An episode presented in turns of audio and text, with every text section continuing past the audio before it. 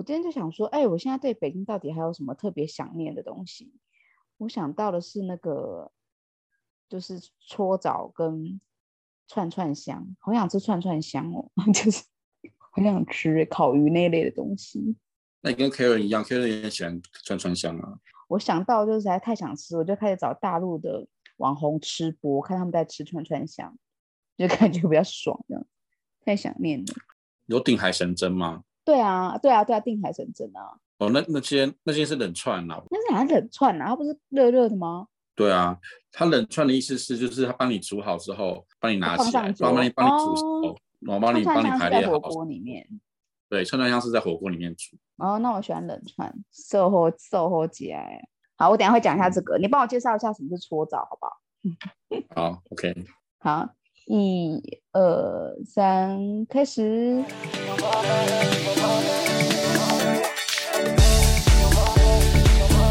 嗨，欢迎来到我的频道 TT Wonderland。今天呢，非常开心邀请到我一个好朋友，他现在正在麦克风的另一端，也在海峡的另一端，他就是在北京工作的台湾人 Bibo， 跟大家打个招呼吧。嗨，大家好，我是 Bibo，B-I-B-O Bibo。Bibo 为什么叫 Bibo 呢？就我那个年代，80年代，就是有一个电视剧嘛，那个《浴火凤凰》，它里面有一个那个好像是吉祥物嘛，就叫 Beeple 这样子。对，潘英子宠物嘛，什么那类，我也有一点印象这样。他耳朵很大，然后我是招风耳，从读书开始，然后一直到现在，比较熟的朋友都是叫我 Beeple。对，那时候我们就刚认识他的时候，觉得他叫 Bibo， 觉得他非常可爱，但他为人也是个性蛮可爱的啦。对，我也是以可爱这个。这个外形走闯天涯，对。那我在北京工作7年的时间，跟 Bibo 成为很好的朋友，就是我们有一群好朋友，当有任何节日的时候，我们就会在一起度过，其实真的蛮温馨的。但最近比较尴尬是，我们其他的好朋友都已经回台湾回家了，只剩 Bibo 一个人还在大陆，尤其是疫情时间，他已经，哎，你是不是1年没有回来了啊？超过1年，我是就是疫情刚开始那时候，就是大陆这边最严重的时候。从台湾飞到北京，2月3号的时候，去年2月3号。哦，那我记得那时候还有跟你一起去吃饭嘛。后来对，的确我们就觉得你要回去也是很勇敢，但是因为毕竟你做的是家里的工作，所以就不得不回去，因为大陆只有你一个人。你在那边心情觉得怎么样？一定是很孤单啊！就是如果说以前都是跟你们出去看电影啊，然后唱歌、吃饭啊、聚会什么的，就跟你们比较熟啊。然后现在你们都回去之后，就能找的也不多。只能就是变相去找就是这里北京的朋友。我记得我以前跟 Bibo 我们两个很喜欢去看电影，然后我们两个都不会去我们家附近那个电影院，因为我们嫌他们太吵，你还记得吗？对，素质太差了。其实我们住的那区已经算是高房价区，但不知道为什么他们看电影的习惯还是不太好，就很常会滑手机或讲电话，这就很火大，我们就不屑跟他们一起看电影，然后就觉得什么素质啊。然后我们就会立刻跑到离我们稍微遥远一点但更高房价的一区去看电影，这样我们才开心。对不对？你记得吗？对，我以前都是看电影的时候遇到这些人，我见一个我就讲一个。对，你亲自跟他们讲说你不要开手机嘛，我亲自跟他们讲，我说你们小声一点，能不能把手机屏幕降到最暗，或者能不能关机。后来现在这样10年这样过去，我已经讲不动了。对，你就觉得哎，给哄起啦，算了啦，就干脆自己逃离他们就好了。我跟 Bibo 除了看电影之外，我们还非常喜欢的一件事情就是我们一起去搓澡。就搓澡这件事情，我目前在台湾是还没有特别去找说有没有搓澡的地方。相信很多台湾人可能去了韩国有体验到，就是你可以请个阿姨帮你搓身体的身。因为就是韩剧也都会演这些内容啊，就是去汗蒸啊、搓澡什么的。桑拿这样子，对，就非常特别。我第一次去搓澡，从此爱上，就是 Bibo 推荐我去，就我们一起去天津玩，是你带我去第一次，我们就那个大木桶在天津。你还记得名字？对，就大木桶，因为我后来不是有去、那個、天津大木桶吗？我第一次也搓澡也在大木桶，因为我们都是。然后后来是因为你觉得太好玩，然后我们一起去天津的时候，你就说哎、欸、很好玩，我们去搓搓看。我一搓之后，虽然一开始有点吓到，想说因为它真的是我们要每个人都必须，但男女分开啦，不会在一起。就是每个人都要裸体进去那个地方，你要先泡澡，把自己的身给软化，是这样对不对？你就躺在一个类似像 SPA 那种床上面，然后阿姨就会过来，男生就是叔叔啦，就会过来帮你拿一个菜瓜布，就真的入你身上每一寸。没有菜瓜布啦，就是比较纱巾纸啊，搓澡巾啊，对，搓澡巾，反正对搓你身上除了脸之外的任何一寸的肌肤。对，每次我跟 Bibo 都会戏称说，哎，你今天晚上要美人鱼吗？因为我们就觉得很像鱼被去鳞片。哦，我现在讲一讲真的很想念呢，就我们会去玩这样，一搓成主顾我们就非常非常喜欢。而且我跟大家分享一个很有趣，想要搓到讲不完，就是他会问你要不要加奶，你记不记得？你有加过奶吗？加奶加盐，对，就是加奶，就是真的往你身上倒一瓶可以喝的鲜奶，还有加芦荟啊，对啊。后来我跟 Bibo， 因为我们除了去天津那种比较传统的搓澡店，我们还在北京找了一个稍微日式感高级一点的搓澡店。对，然后他就会现场，对，还充值会员，对，然后他就会那个现场说，你要加芦荟吗？可能要加多少钱？他会现场割那个芦荟，他不是那种假芦荟胶，是现场割真芦荟在那边涂在你身上啊，想到看多奢侈，对，真的是非常好玩呢、欸，我真的是很怀念的时候，而且后面还帮你敷面膜。哦，对，黄瓜面膜。搓澡里面呢，就是有一个免费的服务，就是帮你敷面膜，它写黄瓜面膜。我们都想说，哦，可能就一般的那种真的面膜上面涂一些黄瓜的什么什么化合剂什么的，no， 它真的是削那个大黄瓜，一片一片削的，而且它是有刀工的，就是薄薄的黄瓜。对，你说，一刀到底不间断那种。对，真的就完全是可以一直拉一直就像削苹果皮一样那种感觉。对，把整个黄瓜就去削成一长条，是不是慢慢放在你脸上这样子。它是有冰镇过的，所以那黄瓜也很冰凉，敷在脸上就很舒服。对，尤其是你刚泡完澡出来就会觉得超级舒服。然后 Bibo 因为脸比较大，每次我都觉得它很划算，因为它总是会有一些那个阿姨都会撕很多黄瓜，想说哎，还是要把它脸敷满这样，想到就觉得很开心呢、欸。就是哎，对啊，搓澡是真的很舒服。对，那但是我们在北京很奢侈的一个，可能一个月去个一次两次的那种活动。你刚才听到你讲说，你现在就是一些比较熟的朋友都不在了，就我刚才真的有一瞬间觉得有一点感伤，就觉得啊，好像真的有点难过。有鼻酸的没有？对，就是好像有酸一下，那不行，不能哭，不然你在那边可能会崩溃。我就每次有空的时候，我想说要出去干嘛，然后以前都是就是自觉反应，就是打给你啊，或者打给另一个朋友什么什么的，那怎么都回去了这样子。啊，真的，好了，我就让你就是你就是好好认真滑手机，看可不可以多认识一下当地人。不过好险，你有很多当地人的好朋友啦。有啦，是很多，对啊。也都蛮照顾我的。对，哎，你今年是不是去一个大陆朋友家过年啊？对，去就是我刚来这边做生意的时候认识了一个甲方的平台的人，跟他一直认识到现在，也有差不多9年时间了吧。然后因为我也参与过他很多人生重要的事情，比如说他现在老婆啊，就是我介绍给他们认识的。就去年的疫情的时候，不是就因为要回去过年的话。回去台湾过年就得隔离啊，来回隔离可能就得花至少2个月时间，加上机票又贵，然后隔离的酒店钱也贵，所以就决定就还是就留在大陆这边过年。然后他知道我这个想法之后，就邀请我去他们家，跟他们家一起过年这样子。哎，他都在河北吗？对，你是去河北吗？哦，因为他们对他家是在河北，但是因为那时候比较严重嘛，然后所以他也回不去河北。所以他人也是在北京，在他北京租的房子，就跟他老婆，然后小孩，然后还有他的爸爸妈妈也有在，就跟他爸妈一起过的。所以在北京过年，你觉得有什么跟台湾不一样的吗？有我觉得还蛮特别的。他们是从中午就开始吃了，是水饺吗？哦，没有，水饺是重头戏，是在放在那个凌晨12点，就过年刚好跨过年的时候会吃水饺。反正他们中午就开始吃。就准备很多菜，就各种鸡鸭鱼肉什么都有，而且他们的习惯是要把桌子给摆满，而且是叠盘那一种。像以前我们在台湾吃饭或者年夜饭，或者是比较隆重的宴席，不是都是也是会满桌菜嘛，对不对？但我们不会去叠盘子，但是他们的习俗是10-20道菜那一种，桌子一定不可能那么大嘛，所以一定就是得叠盘，叠一直叠。然后从中午就开始吃，所以中午就开始喝酒，吃到1-2点吧，然后就开始泡茶嗑瓜子，然后看一些他们的一些过年的节目，然后就一直这样到下午5点的时候就开始又在吃那个晚餐，然后吃的晚餐就是中午吃剩下来 那些可能还会再追加做几道就是新的菜，然后也是就全部都满桌菜，然后就一直在喝白酒，一整天都在吃这样子，然后可能晚上就会大家比较开心一点了，就开始也就吃会比较晚，因为大陆有那个春晚嘛，他们固定习俗就是一定都得看那个节目，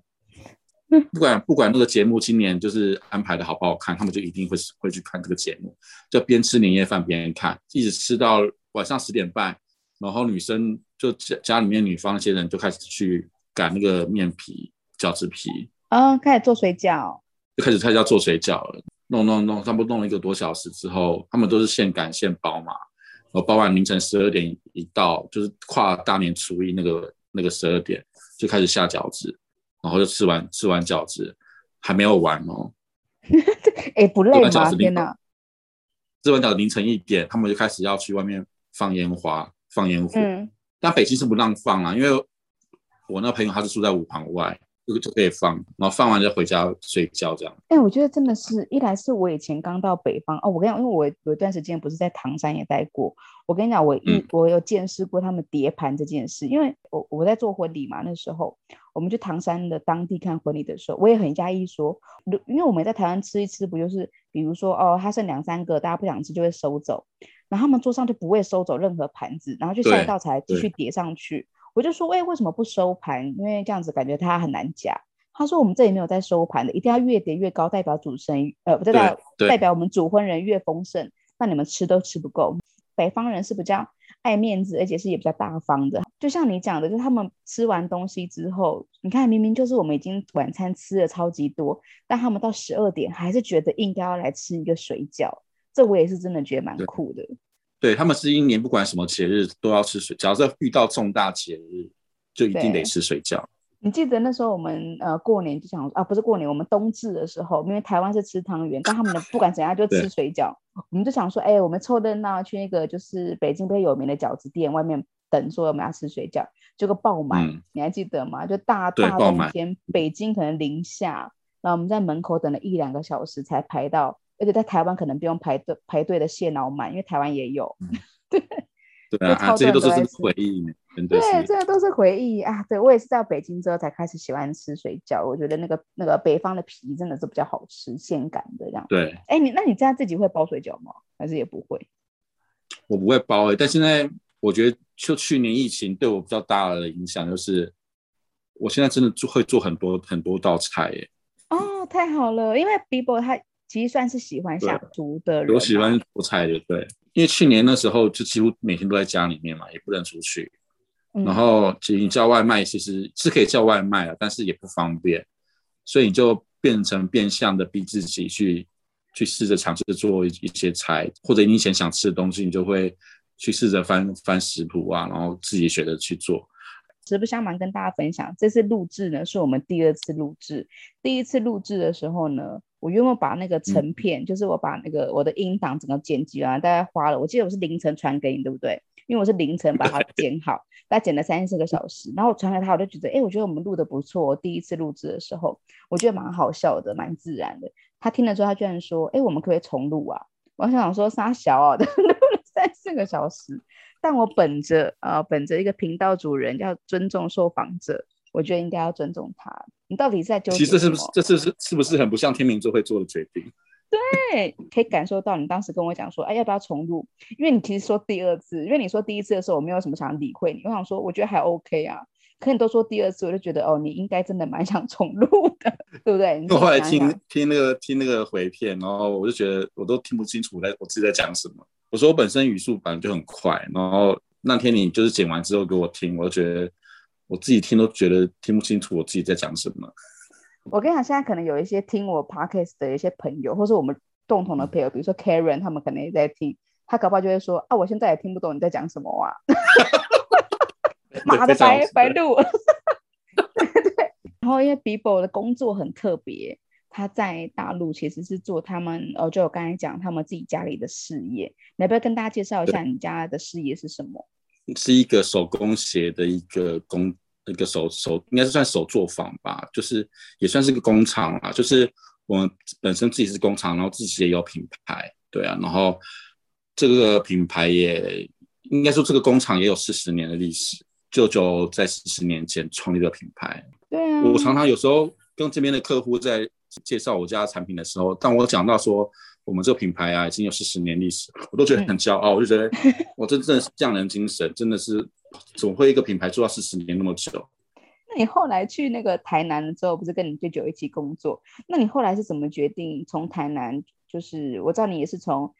基层做起，然后又开始慢慢做自己类似像又经营他们就是又参与管理的工作，当厂长啊什么仓库你都知道，你后来要怎么样跑到大陆去啦？我是2006年吧去台南，然后跟我就是在工厂里面开始从基层做起嘛，然后一直做到2010年。那时候就觉得做这些东西感觉好像没有什么突破，每天都是做一样的事情，然后就觉得心情有点烦躁，我就跟我舅舅讲说我不想做了，对啊，我想回台北这样因为那是工厂在台南，我就跟他讲我想回台北，然后再去想一下未来想要干嘛好了。然后那时候我舅舅，因为我舅舅其实他也是一个怎么讲，虽然也见过世面的人，所以他很懂他很懂职场这些进退，当时也没有说想要留我什么的，他就跟我讲说，他说你自己想好就好，你就为自己负责就好。然后我就离职，然后我就回台北。然后是后来他又跟我讲，又跟我联系，他又说觉得时机成熟了，然后他想要把业务拓展到大陆这边来，他就问我有没有兴趣帮他这样子。然后当我听到他这个想法之后，我心里其实好像有点小兴奋的感觉，就觉得那这样是我要脱离台湾，我要去大陆了吗？还是怎么样？其实那时候感觉其实跟我有个时期很像，就是我那时候当兵要抽签，然后下部队要抽签决定你要在哪边下部队嘛。当时我抽到是马祖，你知道那时候就马祖是金马奖，那时候只要抽到金门或马祖 的人都是沮丧，不然就是痛哭，相当于就是你可能要3-4个月你才能回台湾一次。但那时候我完全没有恐惧感，也没有失落感，我抽到马祖的时候就也没有这些感觉，我反而是兴奋的感觉，因为我就觉得那个地方是我从来没有去过的地方，我就很想要去看一下那个地方是长什么样子。所以那时候我听我舅舅讲说要去大陆之后，我就觉得还蛮兴奋蛮期待的，我就一口答应。所以你舅舅也算是你的贵人啊，背着你走往下一个新的决定去执行。对，我觉得我这个人就是需要人家推着走，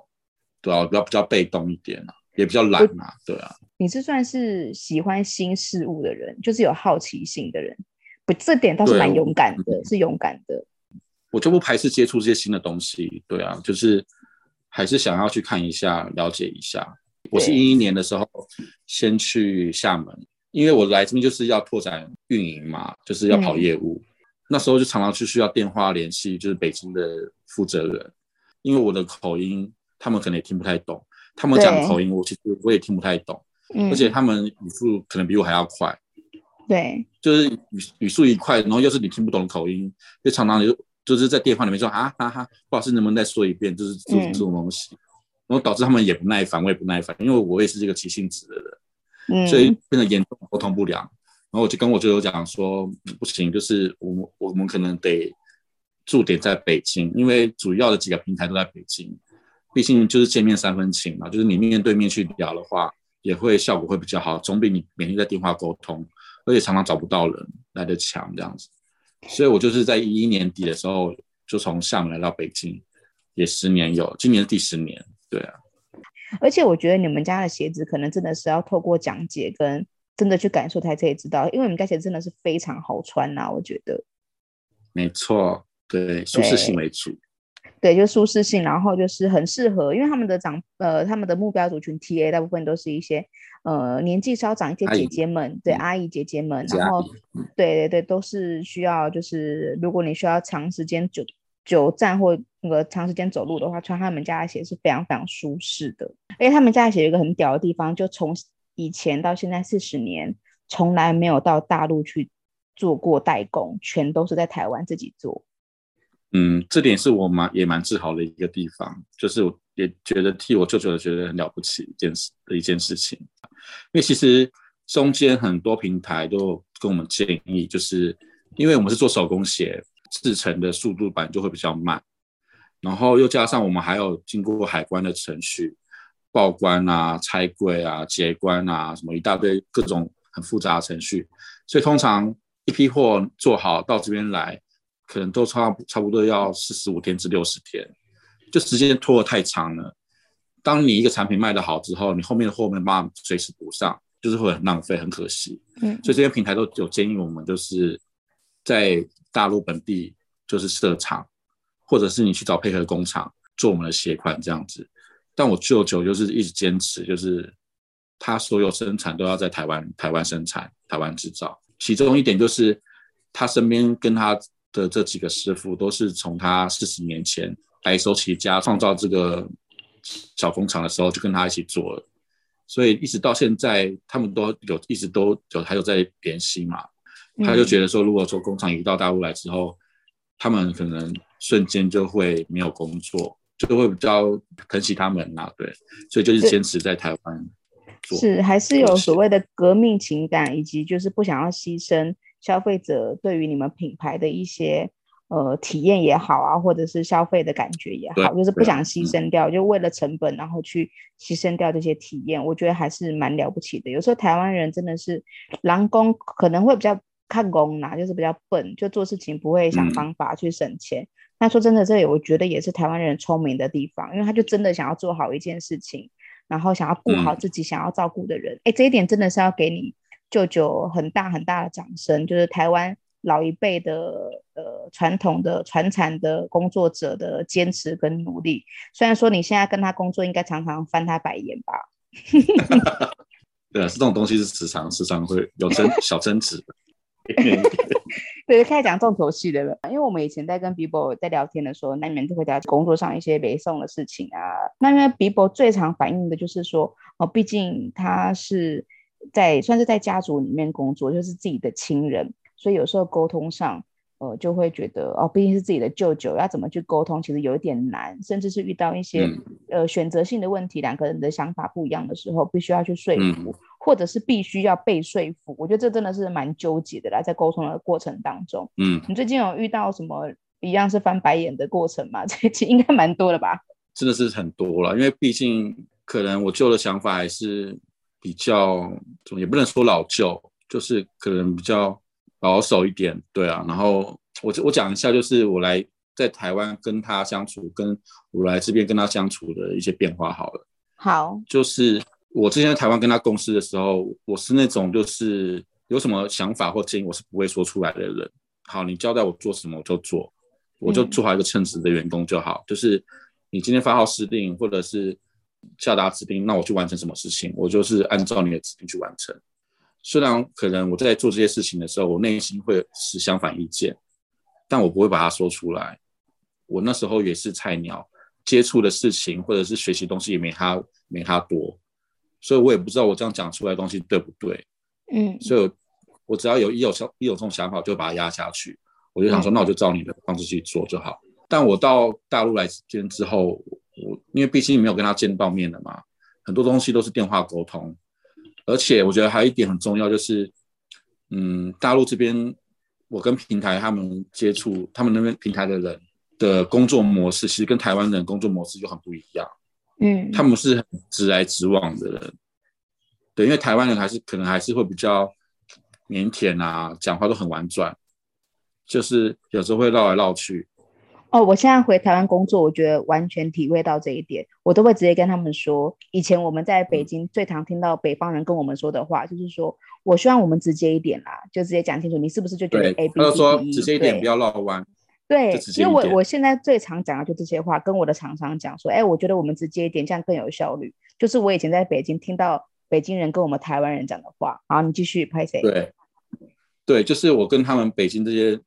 就是平台人就是合作啊，然后相处之后，我就觉得他们就是非常的直接，非常直接，就有一说一，不管跟你交情多好，就是他心里有持相反意见的话，他会马上说出来。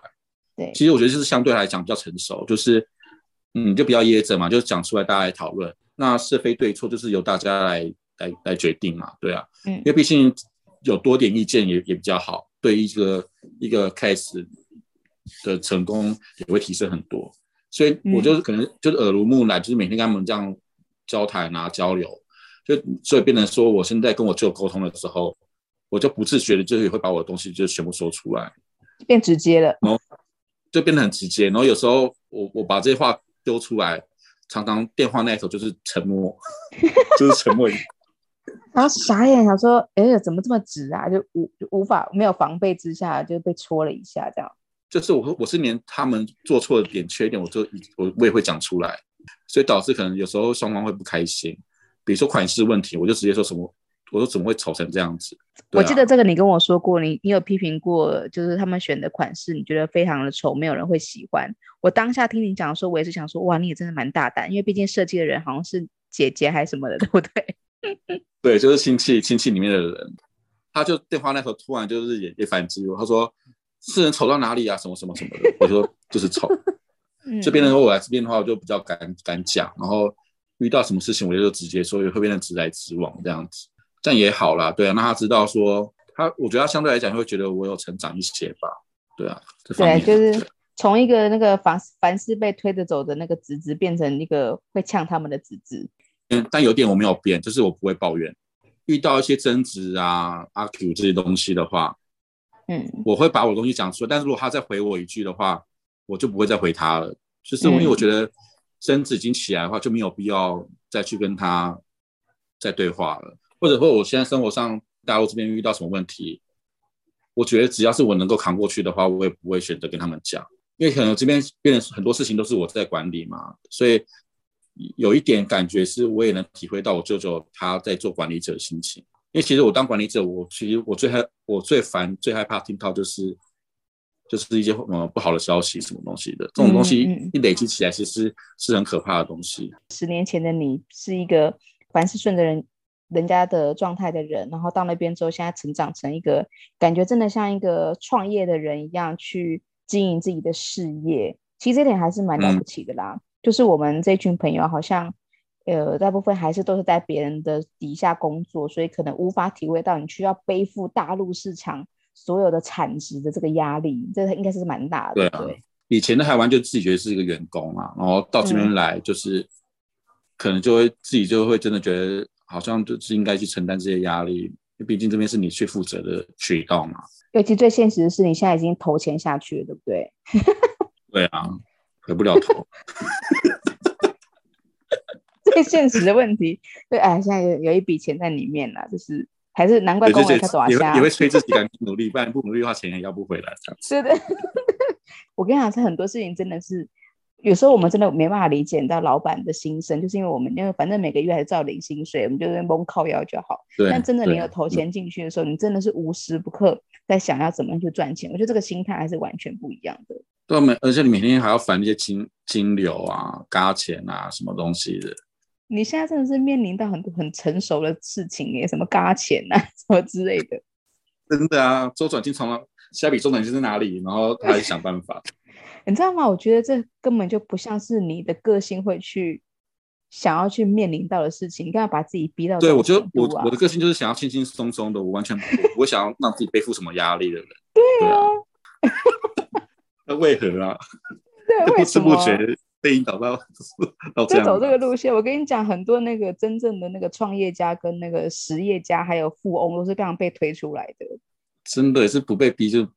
我完全不会做出这些事情、啊、对啊，就完全不会耶。因为你知道我就是也没有目标的人，就是我没有长期目标的人。我所有目标都是3个月以内，就是我3个月以外我是不会做任何想法跟目标的人。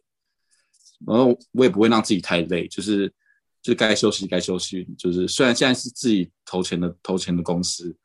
我也不会让自己就是到处去疯狂去拓客源啊，然后拓渠道啊，然后跑来跑去。真的是被逼急的才会这样子。哎呦，真的是，就是真的是，哎，好啦，就是你的个性真的还是有一点微微的转变。不过这转变我觉得是蛮好的，就人生有个新的体验，就像您讲的，其实你是喜欢新奇的事情，也许当老板也是一个新奇的体验吧。上次我跟你聊过嘛，就是你让我做选择再重来一次，我是想当老板还是当员工。我跟你讲，我就当个员工，就是奉公守法听老板话的好员工，这老板要我做什么就做什么，对，那我也不会去努力帮他去创造更大的什么业绩，什么不会，就是都后的后都后就得后，对对对，就是做得很好就好。然后我也不会出风头，也不会去抢人家风采，然后也不会跟人家抢升职，什么不会，就是安安静静做好自己就好。对，哎，你知道吗？你这种员工啊，就是我们这种员工最喜欢的同事，就是不会跟我争一下什么升职加薪什么的。对，我要是当员工，我一定是大家就是开心，而且一定是人缘最好的人，因为我完全不会跟他们抢。我记得你有讲一件事情，其实我是觉得可以提供给很多人做参考，就是说，你觉得你的人生，就是像比如说你现在遇到了一些就是管理上的困难，或者是在经营公司上的一些很烦躁的事情啊，比如跟长辈沟通啊，甚至去贷款啊等等这些事情，你其实会有一个观念，就是说，就是上帝如果给你一些困难，代表他要给你一些好的，是不是？你是不是讲说这个？我觉得其实是蛮温馨的。平衡法则，平衡法则。对，平衡法则。我觉得这件事情是可以跟大家分享，就是 Bibo 他在面临到一些困难跟难题的时候，他是怎么样能让自己心情获得抒发的？你跟大家分享一下。就我一直从以前到现在，我一直很相信这个法则，就是你遇到一些困难的点的时候，就觉得很烦躁的时候，你其实也不用去想太多。比如说你现在遇到一些事情，失去了一些什么东西，我觉得你失去那些东西会在未来某个时间点，会在可能以不同形式回到你身边来。比如说我今天一款鞋子，然后它销量非常非常不好，然后导致赔钱，所以一般人遇到这些东西是很沮丧的，对不对？但我可能就不会这样讲。我就觉得这可能就是会在另一个时间点发生一件好事，然后弥补这件事情。就是说，如果你有一档赔钱，就是你可能会赚到另外一笔钱。可能我再打个相反比方好，就今天如果说中乐透，中了200万，平白无故中200万，我跟你讲，我不会开心嘞、欸。真的假的？我不会开心，我觉得、這個、太悲观了吧？我就觉得这个东西是平白无故得到了意外之财，我就觉得。我觉得我可能之后 maybe 可能这200万不见你可能也有，但或者是我会失去另外一个我很重要的东西，未来我是会这样想的人啊，对啊，你要想说这是乐观吗，还是怎么样，我也不知道，就是我一直会这样想。比如说之前前几年每次要上新款的时候，我就会特别紧张，就觉得说如果这个款式如果失败的话怎么办，我压力会有多大什么的。但有时候你想这些烦恼，其实都是多想。OK， 好，那我给你一个意见，就是如果你真的有一天回台湾买乐透中了300万，我跟你讲，300万直接捐出去，不用紧张。对，真的，我都可能不会全部捐啊，可能会捐个一半是可以啊，对啊。对，你知道那一天就是有一个那个新闻，就有一个人，美国有一个人中乐透，然后读的很好，就很扯的数字，可能300亿台币这种很扯的数字。我那时候就立刻发下那个豪愿，就如果有一天我中了300亿台币的话，我不说什么，我立刻捐99.9%出去，因为我可能还是有3亿可以拿。那是你要中的数目多啊。对啊，就是说我跟他发下，好像你不用紧张，如果你中200万，就把它捐出去。好不好？好事一万会在你身上发生。真的、欸，我可能我也会这样做，因为我是觉得我如果拿到200万，我会惶恐一辈子，就是很长一段时间。这么紧张这样子。对啊。好，那我跟你讲，换另外一个想法，如果上天让你的朋友现在都你的好朋友什么都离开北京，他接下来一定会赏赐很多另一半给你，这样想我很开心。我跟你讲，你们那时候离开的时候，我就是这样想。真的假的？知道，因为 Bibo 我刚才不是有说吗？他就对一些新鲜事物就是非常的感兴趣，跟他恋情一样，就他如果有时候就是跟他的另一半，然后谈，最后分手，哎，都很快分手了，大部分。然后分手完之后，一开始可能会有点难过，下就会说，哦，我认识一个新的，谁啊？觉得他那个可以接受新鲜事物的那个速度非常的快。我觉得可能就是的确是像你的那个个性一样，就是也比较乐天啊，然后同时就是觉得老天爷抽走一个你的朋友或者是另一半之后，会再给你一个更好的新的啊，这个就给大家做参考。所以我觉得今天还算是聊得蛮轻松自在的。你自己觉得我该不会还要再剪第三次的吧？就是录第三次应该不会吧？我今天就是全程我都有故意放慢我的语速、欸、我其实有感受到你有在刻意就是刻意放慢、欸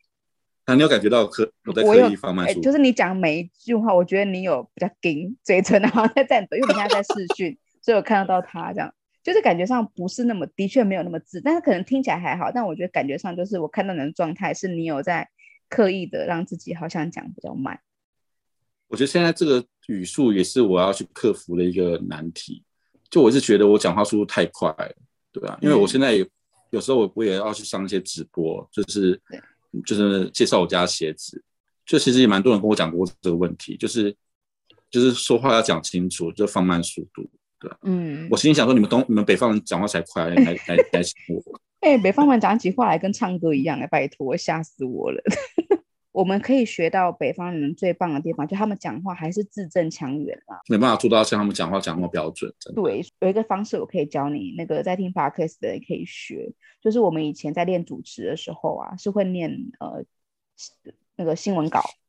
就是去念，因为新闻稿的字通常对我们来讲比较不日常，它比较是经过编辑的文章嘛，所以就是你念新闻稿的话，就是会一个一个字去看它，你就会逼自己去一个一个字去认识它，然后再重新念出来，就会让自己更字正腔圆一点。对，字正腔圆好难，而且我们常常会被他们嫌弃的一个点就是他们觉得我们讲话就是没有一些音调起伏，但我觉得是你个人本身的特质之一的，因为你讲话本来就比较没有，就是比较平啊。啊，你也觉得我讲话比较平啊？因为你在我们朋友里面讲话算平的，我都算讲话比较高有抑扬顿挫的吧。我一直以为台湾讲话都是这样子哎、欸欸，你觉得我讲话会只有我？对对对，哎、欸，那自我认知不够，对，因为你讲话就比较平啊，所以我常常都会让人家误会我是不是心情不好，还是心情沮丧。所以我就说你可以去演那个海边的什么曼特斯特，就是那个就是没有情绪的那个面瘫，不是面瘫。我常常都会跟我讲说，哎、欸，你是不是心情不好，还是？今天我是说什么话让你不高兴还是什么？我说没有，我怎么会这样觉得？他说你的语气就是感觉是不开心哎、欸。对，就是你，就是你啊，你就是特质就是这样啊。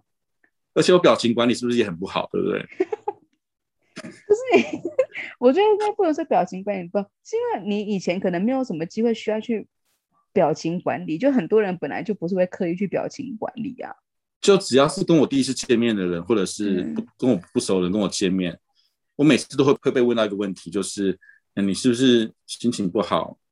还是今天我们讲什么话让你不开心这样子，对啊。欸，大家不要误会他，好像我们只是听声音，就跟你声音一样平。上帝这一次给你们这样新款的鞋子，给你一个真的是卖得很好，卖得很好的话也是上帝给你一个转机，继续在大陆待。如果卖得不好的新款鞋子卖不好的话，上帝也是给你一个转机，直接去香港回台湾，也是不错的一个方式。而且我跟你讲一件事，我今年第一款新款就卖爆了。真的假的？所以已经卖过了是不是第一款？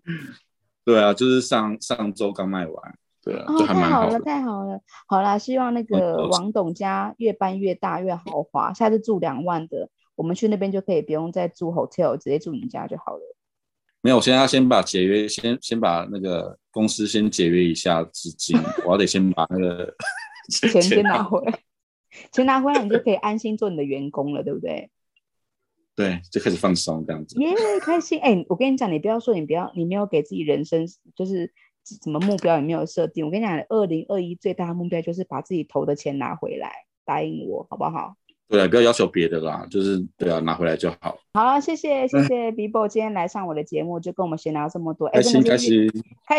真的是那个越聊就越想念彼此，希望你6月回来我们可以好好再聚一聚。好的， okay， 好的，谢谢。好，那我们在这里说拜拜了， Bibo 跟大家说拜拜吧。拜拜。